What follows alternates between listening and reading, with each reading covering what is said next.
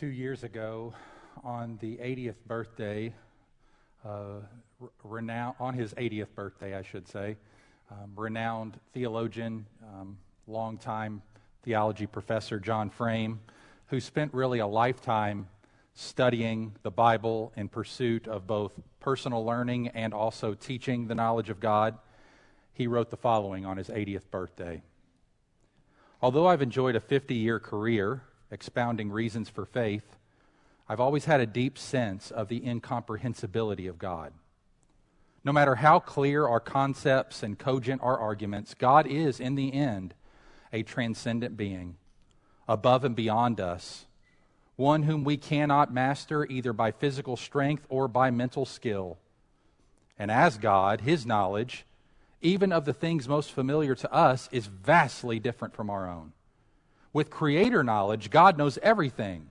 With creature knowledge, I know whatever he chooses to let me know. When I learn something new, I'm learning it from God, according to his standards. My knowledge is not identical to God's because I am not God. All of that implies that there is a deep dimension of mystery in the universe. So, what lesson does Frame draw for us from this? He says again, we need to get over the idea that theology takes all the mystery out of the world. As I get older, I am less and less impressed by people, including theologians, who think they have everything figured out. So, no matter how much we know, there will always be something beyond us. We cannot know God as God knows himself, nor can we know anything in creation as God knows it. We cannot even know ourselves as God knows us. Our knowledge is adequate to serve God as He intends, and our ignorance is never an excuse for disobedience, but our knowledge is never exhaustive. End quote. 80 years of life, 50 years of theology has made him a good theologian. Because we come this morning in our third attribute of God in this series on God's characteristics to look at the infinity of God. The fact that God is infinite. We are dissecting, as it were, the Westminster Catechism question number four on God. What is God? God is a spirit, infinite. That's where we're going to camp this morning. The, the idea that God is an infinite spirit. What do we mean by God's infinity? Well, simply put, we can just say it this way God's infinity is his state of existence whereby he has no limitations. God's state of existence is a state of being without limit. Now, in our text this morning in Acts 17, we don't get the word infinity. Uh, the word God's infinity, infinite, doesn't show up in Acts 17, but the concept is crystal clear. Because in Acts 17, you have two different responses to the infinity or the incomprehensibility of God. You have a pagan response in which there is all sorts of idolatry taking place in Acts 17 as Paul walks into the city and perceives all this idolatry. And then you have Paul's own comments, according to Scripture, about God's infinity. We read those in Acts 17, verses 24 and 25, where again Paul says, The God who made the world and everything in it, being Lord of heaven and earth, does not live in temples made by man nor is he served by human hands as though he needed anything, since he himself gives to all mankind life and breath and everything. See, only a God who is infinite can be that God.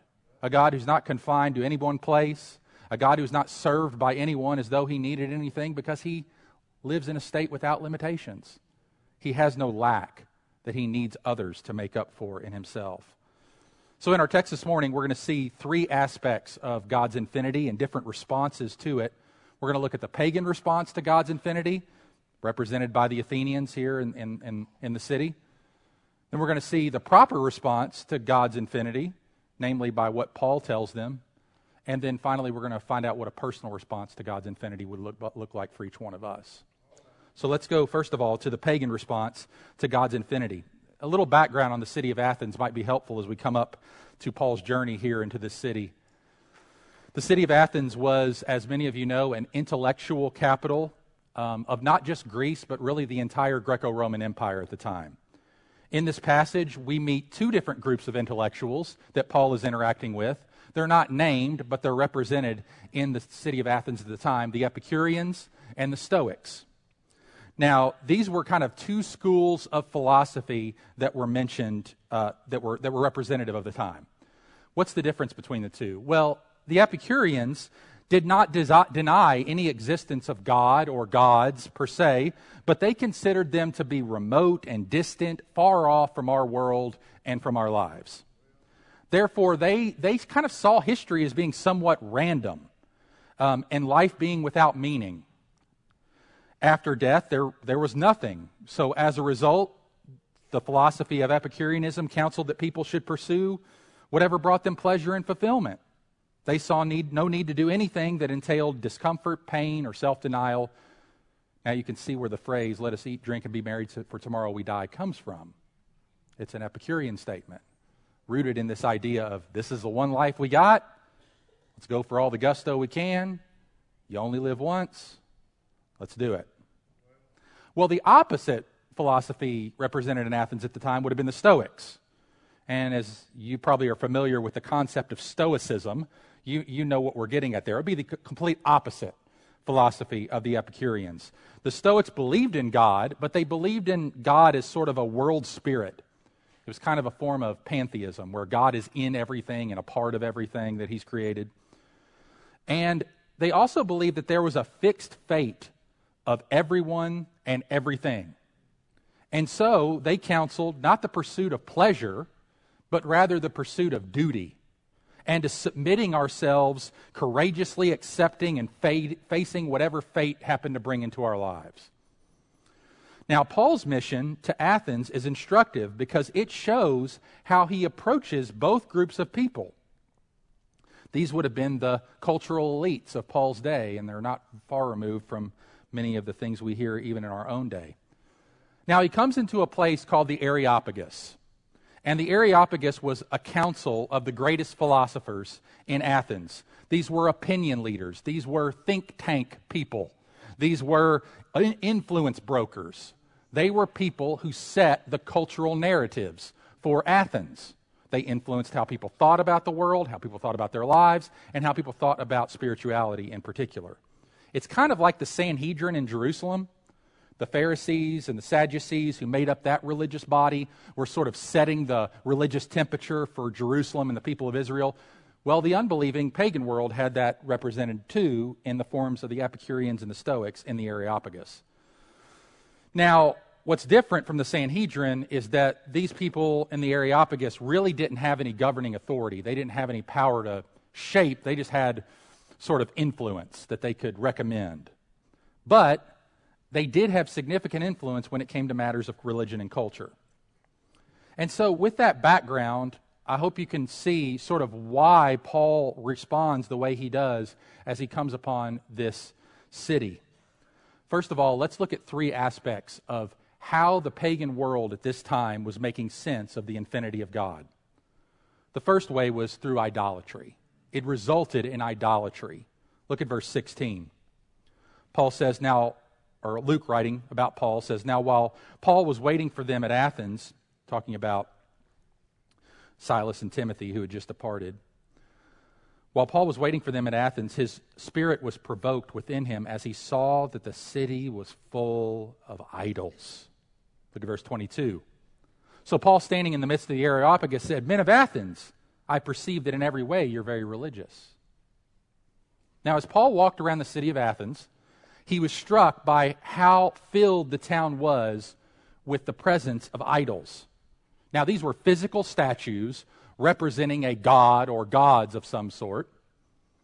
And all idolatry is at its root is just promoting created things, created goals, created relationships, created pursuits, and making them absolute and ultimate in the place of God. Replacing God with them, worshiping them or in accordance with God or worshiping God in accordance with them. And Paul walks in to this town and he sees two things going on simultaneously rampant idolatry and rampant religiosity. He says in verse 22, I perceive you're very religious. In verse 17, 16, he says, I perceive that this whole town's full of idols. Now, that's interesting to put those things together because not that long ago, the primary problem with Christianity for many was the supernaturalism of Christianity. little more than a century ago, even 50 years ago, the big stumbling block for Christians was you believe in supernatural things. You believe in a man who really was raised from the dead and is now living at the right hand of God. And what, what is this stuff? And you believe in miracles and things like that. Well, in the naturalistic universe that many people operated in at the time, the existence of God was questioned in that framework because it, that we were committed to what could be proven by science. And since that can't be proven by scientific objective measurement, therefore it doesn't exist in a naturalistic framework. However, that has completely shifted all around us, and we are much more heading quickly as a culture into the ways of ancient paganism and Rome. And so, if you want to know where our culture is going and the ways in which we need to be equipped to think and talk to people who are in our culture, we need to spend a whole lot more time in the book of Acts. A whole lot more time interact seeing how Paul interacted with an unbelieving pagan world that was filled with idolatry and filled with spirituality. Now, our culture is far from objective or scientific anymore. Just bring up the question of womanhood. We don't operate by the categories of science in answering that question. We operate by religious questions.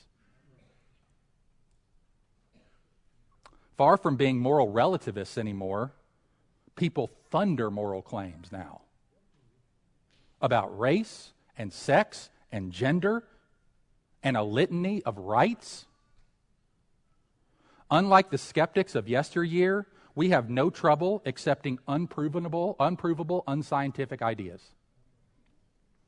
The late atheist philosopher Christopher Hitchens famously said that whatever can be asserted without evidence can be dismissed without evidence. I wonder what he would think about things today one wonders how he'd respond to the increasingly mystical moralism that invades our culture now. One wonders, even if mysticism is not what most Christians expected 30 years ago, it's precisely what we should expect if human beings are at the core religious creatures, which we are. And when the true God isn't worshiped, what gets replaced is not science, but idolatry. Science is being made subservient to religious values and immaterial claims because every worldview is a kind of faith. And how does Paul feel about this as he walks into this city recognizing this rampant idolatry that's taking place? Well, we read in verse 16 that he's provoked. He's provoked. Some translations say greatly distressed. The phrase communicates this deep mixture of both sorrow and anger. On the one hand, he sees the idolatry and he's angry at it because he sees it as rebellion against God and he's outraged and he's indignant. And yet, at another angle, from another angle, he's sorrowful because he sees the idolatry as slavery to sin and he's moved with compassion for the people who are enslaved to such idolatry. Now, brothers and sisters, I think we have a massive lesson to learn here from this word provoked and what it, what it how it applies to how we respond to what's happening in our culture these days. We should feel the same way as Paul felt. There should be a mixture of anger and sorrow. We will either be people characterized by force and authority in our tone or by warmth and affection in our tone, but not both if we don't embrace both of these. See, if either of these kinds of feelings are missing from our hearts and from our witness, our effectiveness will suffer greatly. Because as we see Paul, he's characterized by both. He both proclaims fearlessly and reasons sensibly with people. Notice verse 23, the second part. Paul says to the unknown, who sees this altar to an unknown God, and he says at the end of verse 23, What therefore you worship is unknown, I proclaim to you. He's, he's without fear. I'm going to tell you who you don't know about. I'm going to tell you about the God that you don't know that I do. And yet, he doesn't just do that. He's not a loud street preacher yelling at people, okay? He proclaims fearlessly, but notice what he also does. Look at verse 17. So he reasoned in the synagogue with the Jews and devout persons. He had conversations one on one with people. And this is because he both was angry, and we could say that kind of led him to proclaim, and yet he was sorrowful, and that led him to reason. Paul was characterized by both. Paul was respectful in his interactions with people whose idolatry provoked him. He is even so well read in their own literature that he can quote them. Do you notice that? He's reading their stuff. Look at verse 28. For in him we live and move and have our being, even as some of your own poets have said, for we are indeed his offspring. So, I think this teaches us a massive lesson about how we are to interact and be prepared to interact with unbelievers in our culture. First of all, we, we need to be fearless in proclaiming the gospel. We don't need to back off. But, but that's not going to be a large part of our temptation in conservative Christianity, is it? Maybe some of us need that. Some of us need a good, swift kick in the backside and say, Will you fearlessly proclaim the gospel, please, and quit skirting around the issue all the time? I know I need to hear that word. And yet, we also need another word that reminds us that we need to reason with people, that we need to feel not just anger, but we need to feel sorrow. And that alone will produce the kind of heart we need to interact with others. And we need to be well read in what they're reading and how they're thinking so that we can represent them well. So that when we quote them, they say, oh, yeah, he's read our stuff. He knows what we're talking about. And not, you misinterpreted me. So we should be able to tell atheist friends listen, I admire your passion for pursuit of truth. I can see that you want to be a moral person and you want to be intellectually honest, if that is indeed the case with them. And we can tell non religious fathers, I can see how you really care about the future of your children. That's a great thing. Or I admire the way you want your life to matter. We can talk to people who disagree with us in a way that is compassionate and genuine and also faithful and truthful. John Stott offers us a helpful pastoral word. He says, We do not speak like Paul because we do not feel like Paul, because we do not see like Paul. See, it starts with seeing. That was the order, Stott says. He saw, he felt, he spoke. It all began with his eyes. So we will not be able to share the gospel effectively unless we know the false gods of the people we're trying to reach. Do we? Even when cultural conditions distress us we ought not, we must not respond with rage.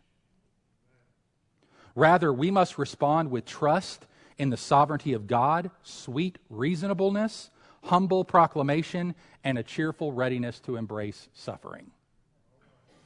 Our culture is discipling us in rage. You are being discipled in rage because you are living in a rage filled moment. And you must guard your heart lest you see yourself responding more to the latest news cycle with rage than with sorrow, or with only sorrow and never rage, or only rage and never sorrow. It must be this distress that is Christ like.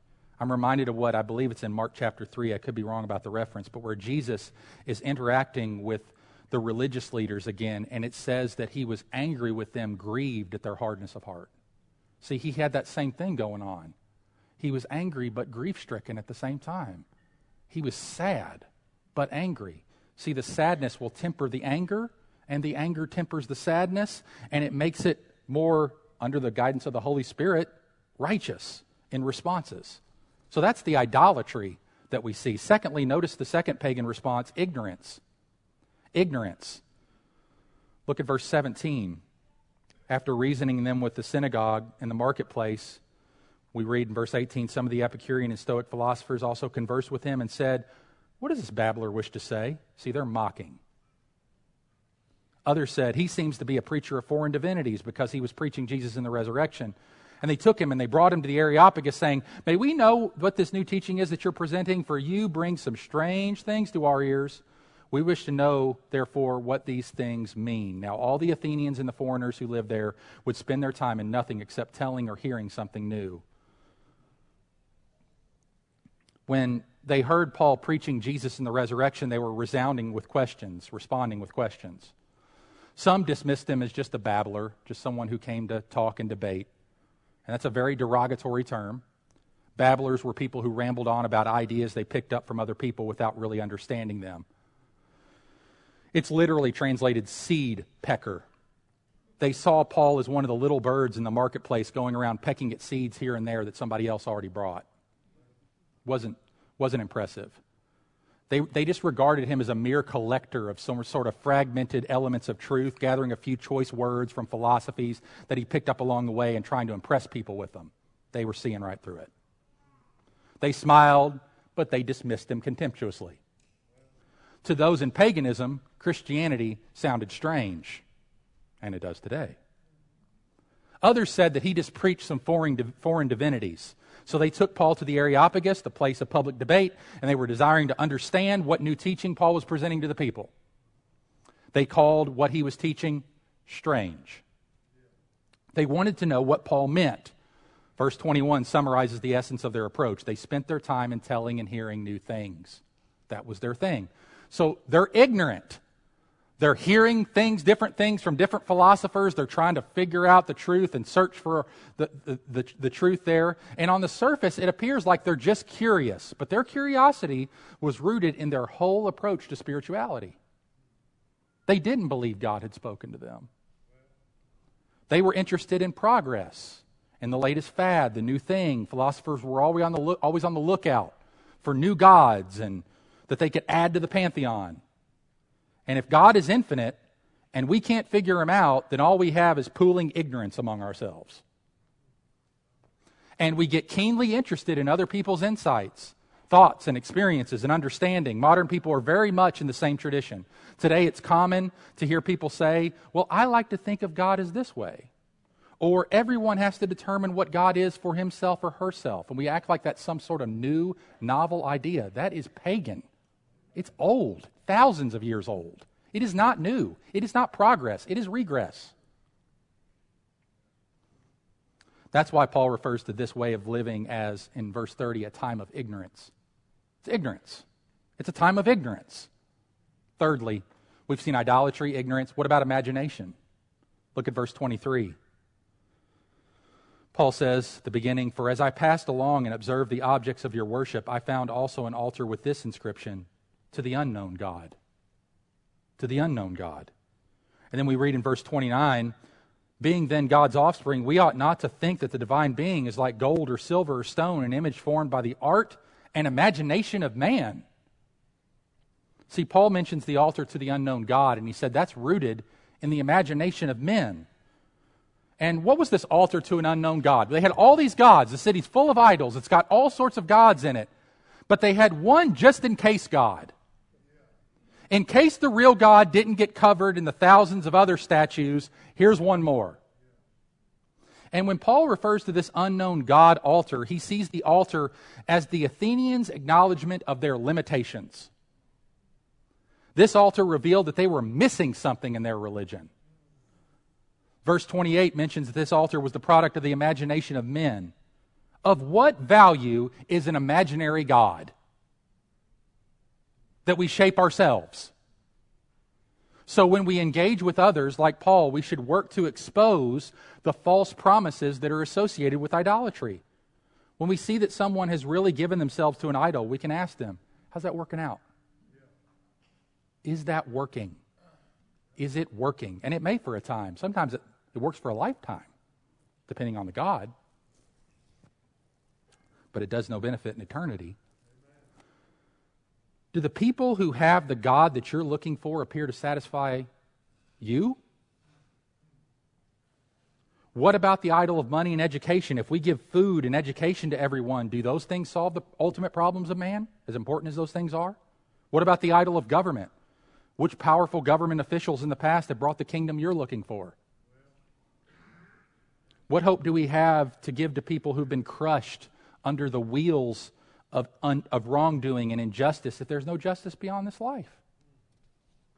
If evolution explains everything and we have no need of God, then given enough time and space, nature will naturally work itself out into higher and higher levels of complexity. Well, where did nature get that quality? And where did nature come from to begin with? Why is there something rather than nothing? If all roads lead to God, how do you know that? Don't you Do you have the exhaustive knowledge that you claim no one else has? Because you have to have the exhaustive knowledge you claim that no one else has to make a statement like that, because you know all the roads and where they go. So you see, the pagan response to God's infinity is full of idolatry and ignorance and imagination. And thankfully, we are not left to ignorance, idolatry, and imagination regarding God's infinity. For the infinite God has spoken.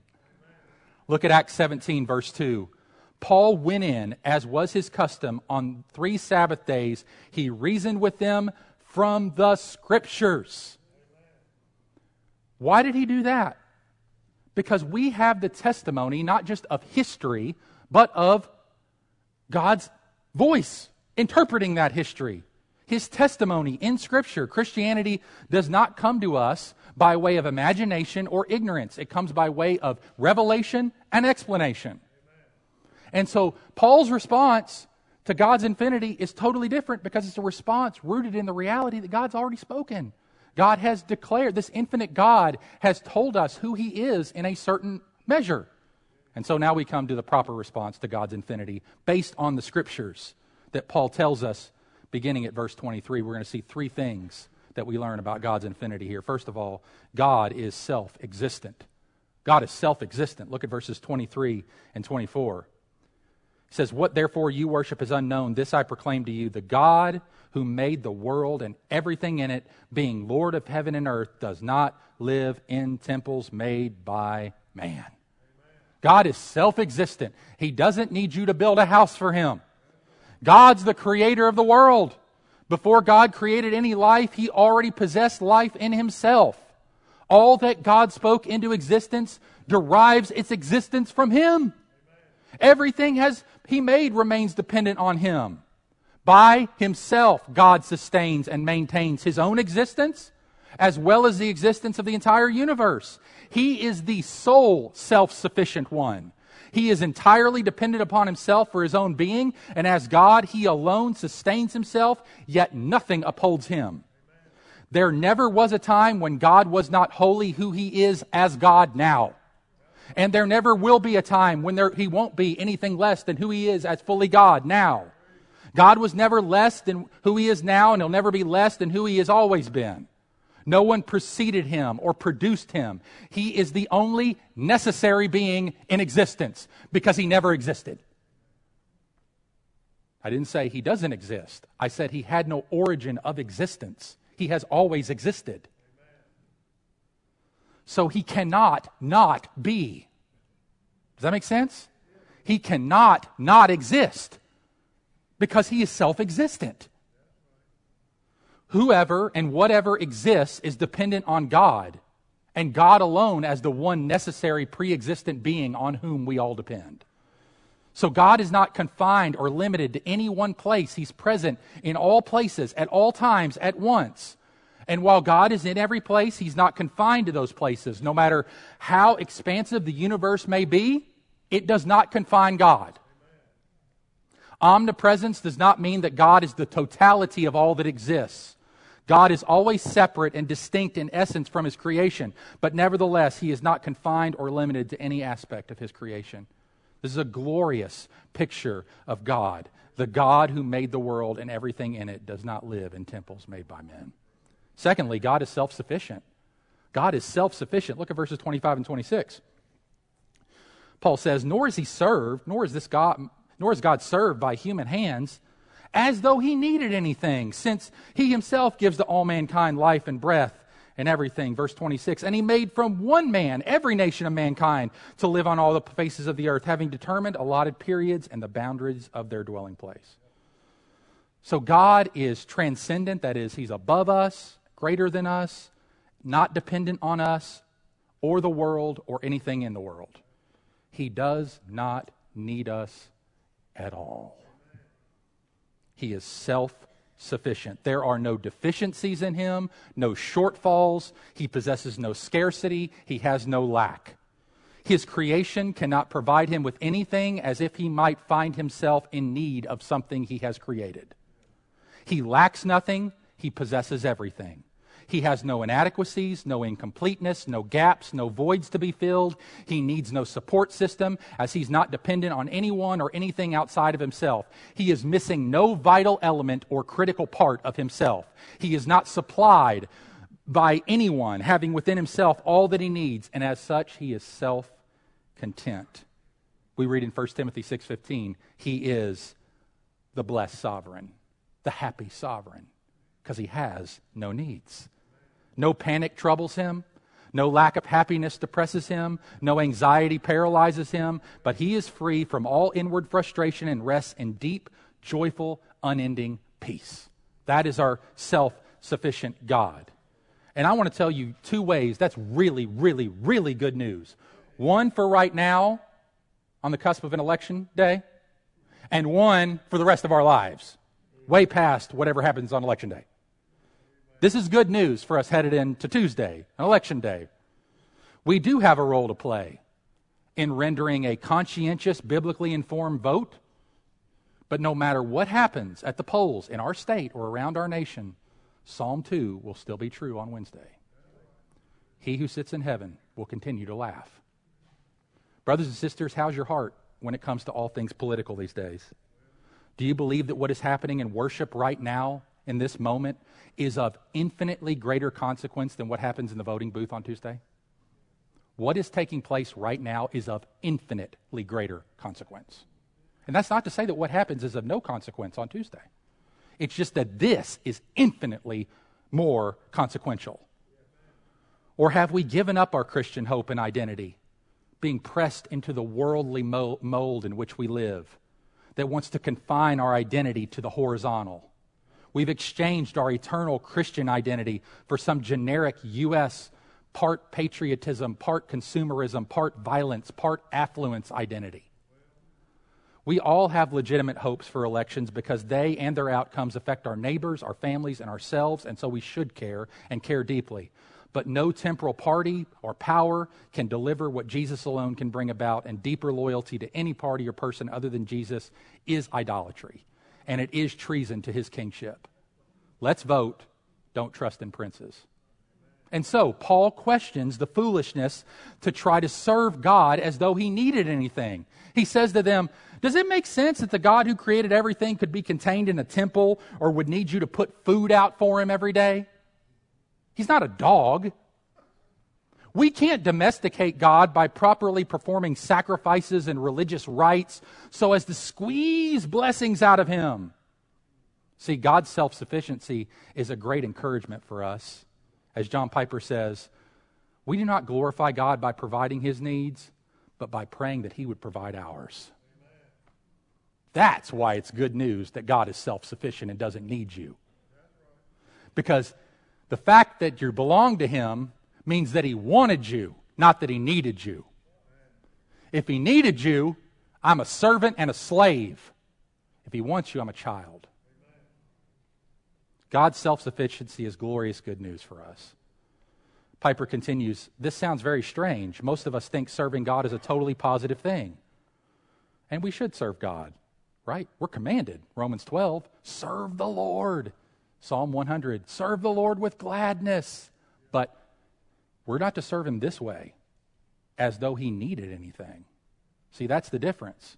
They were serving God as though he needed them to serve him. That's fundamentally different than serving God by depending on him to serve you with the strength that he supplies so that you can serve him to his glory.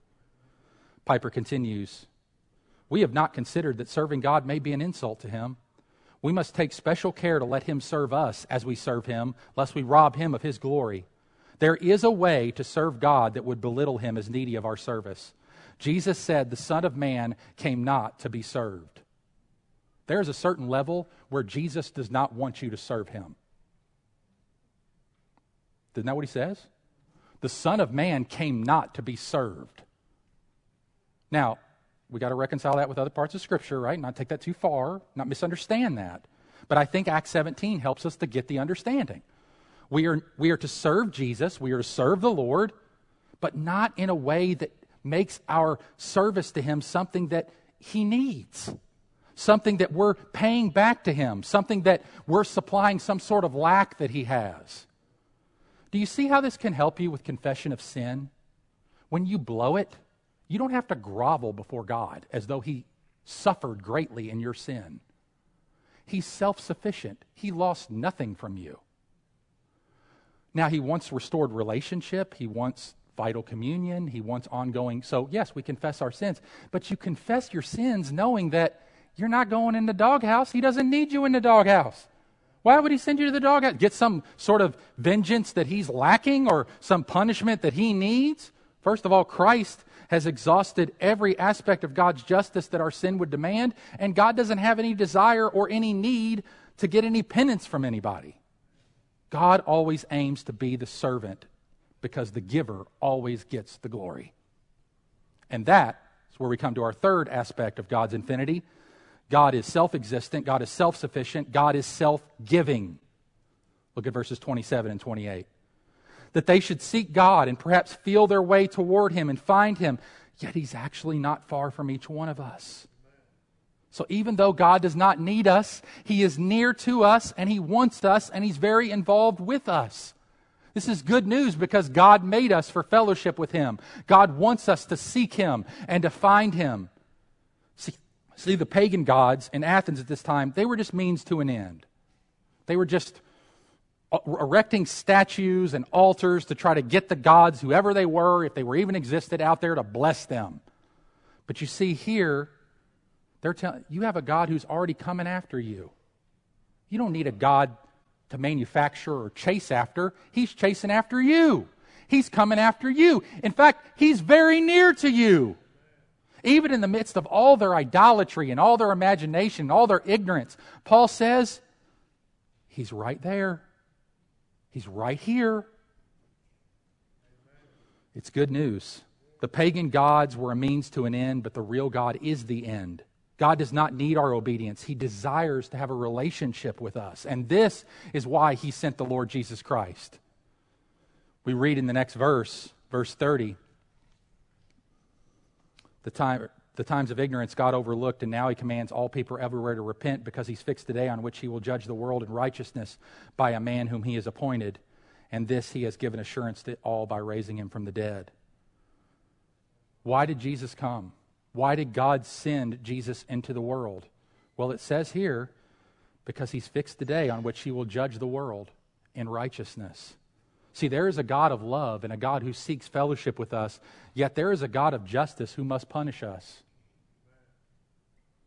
for trying to manipulate him and rebel against him in idolatry and ignorance. And only if we understand this does the work of Christ and the resurrection of Christ make any sense because the work of Christ resolves the great tension between the fact that God is a judge who must punish us and yet a gracious, loving God who wants to forgive us and restore us and have relationship with us. See, the work of Christ satisfies the justice of God with the love of God. That's the cross. God satisfying his own justice as an expression of his great love for us. And so Paul tells them straight up listen, you have an altar to an unknown God here. I declare to you the true God. He's self existent, He's self sufficient, He's self giving. He's given us His Son, He's raised Him from the dead, He's assigned Him as judge of the universe. You need to repent. Get rid of this idolatry and follow Him as the one true and living God. So that leads us, thirdly and finally, to the personal response. We get three responses to that message at the end of Acts 17. Paul just preached it. He preached the gospel, he explained to them what was going on in their culture in terms of paganism and idolatry, and then he calls them to reminds them of who or tells them who the true, who the true God is, and then he calls them to respond to Christ. Notice how the people responded. Now, when they heard of the resurrection of the dead, some mocked. That'll happen. That'll happen. Don't be surprised. Is that you this morning? Do you mock at this? Do you make light of this? Do you dismiss this? It shows contempt for Christ when we mock, contempt for his resurrection, contempt for his work, con- contempt for his life. Secondly, there's another response, verse 32, but others said, We'll hear you again about this. They had just enough, Paul's message rocked them just enough that, they've, that the foundation started to crack and they want to know more. That's a good place to be, too. Consideration of Christ, being thoughtful about this. You know, um, it pays to give a lot of thought to, to Christ. Um, it pays to go deep in really knowing that He is who He says He is. No Christian, Christ certainly, is not scared of your investigation of Him as long as you investigate Him on the terms He's given you, which is not in unbelief, but in belief. Because Jesus said Himself, if anyone's will is to do the will of Him who sent me, he'll discover whether I say the things that are of God. See, it always comes back to the heart, right? It comes back to whether or not your will is really to do God's will. If you come to Jesus in a you prove it to me stance, you'll get nothing. If you go to Jesus and you say, I have doubts about who you say you are, but I am inclined to believe you, and I will commit myself to doing what you tell me to do. And you start to read the Gospels and you pore over Christ's words and you let him speak to you and you speak back to him and you start and you realize this Christ is alive. He is alive. He's not just some fictional historical figure who's laying around in a field in Galilee somewhere that's decomposed long since then in favor of some sort of false resurrection narrative. No, he's alive. So there's contempt for Christ, there's consideration of Christ, but then there's the best response of all, which is commitment to Christ. Notice verse 34 But some men joined him and believed, among whom also were Dionysius the Areopagite and a woman named Damaris and others with them. So you get all three responses to the gospel you get contempt, you get consideration, you get commitment. It's always going to be that way. It's always going to be that way. That's everyone's personal response. So, how do you personally respond to Christ this morning?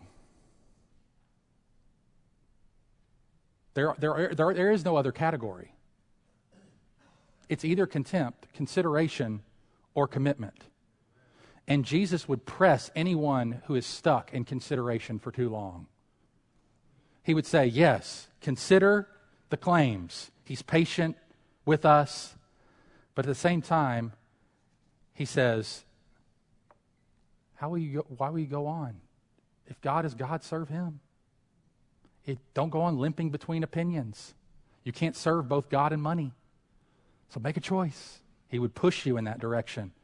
But he's also kind, and he realizes that some of us need time to think through the implications of Christ's person and work. And so he is patient with us to consider, and he does not throw contempt at us when we don't respond immediately with out and out commitment. But nevertheless, that consideration will end in one of two places it will end in contempt or it will end in commitment. It doesn't stay there, can't stay there. So, for ourselves, for our family, for our friends, for our coworkers, for our neighbors, for those we love and care about, that we see represented in the first half of this chapter, hopefully we've been equipped to think through how we can engage with them, how we can engage in both proclamation and reasonable discussion and reasoning with people. How we can get to know what's behind the idolatry that's present. How we can dive into their lives and learn more of their stories and what's going on and what sort of narratives are fueling their behaviors. What sort of stories are shaping their imaginations. Because here's the truth about every one of us we are all story formed.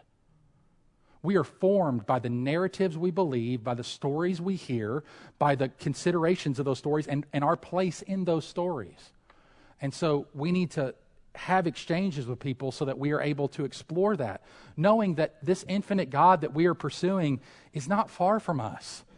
He's revealed himself to us. He has spoken to us, and we're not lost in the dark of our imagination and our ignorance leading to ongoing idolatry. Praise God that the infinite God has spoken, and he has spoken to us a definitive word in the Lord Jesus Christ that tells us that there is coming a day when he will restore righteousness in the earth and that we have this time period to proclaim the gospel fearlessly, to reason, to share, to speak, all with the hope that that same Christ will reveal himself to our family, to our friends, and draw even more into his everlasting kingdom. Let's pray to that end and ask the Lord for that grace. Father, thank you for your word. Thank you for the book of Acts and the ways in which it records for us the ongoing works of Jesus that he continued to do by the Holy Spirit in the early church as your people got saved and began to proclaim Christ to their neighbors and go into different cities and speak the gospel and suffer and plant churches and raise up leaders and send out missionary teams and see the gospel flourish in Asia Minor and all around the Mediterranean, the eastern, northern Mediterranean area, such that Paul was ready even to go to Spain. Lord, thank you for the spread of the gospel. And thank you that it's, that it's come to us. We are the far ends of the earth. We are not anywhere near Athens. When the book of Acts says, you will preach, you will be my witnesses, and you will preach to Jerusalem and Judea and Samaria and to the ends of the earth. That's not what we do. That's what's been done to us. We have been reached at the ends of the earth with the gospel. And so we thank you that we now have that privilege to carry this message on our lips and in our lives to share with others who are trapped, who are enslaved. May we not respond with anger only or being easily provoked. May we res- respond with sorrow and grief and distress. That friends and those we love, while yes, they are in rebellion against God, they are also enslaved to their own sin and they're trapped in ignorance apart from us being sent. How will they hear unless someone preaches to them? How will they believe unless someone preaches to them? Lord, make us faithful. Make us to have beautiful feet in our own community, in our own state, all around the world where you give us access. We want to have beautiful feet who carry the good news of Jesus Christ. We pray all these things in his name. Amen. Let's stand together and sing.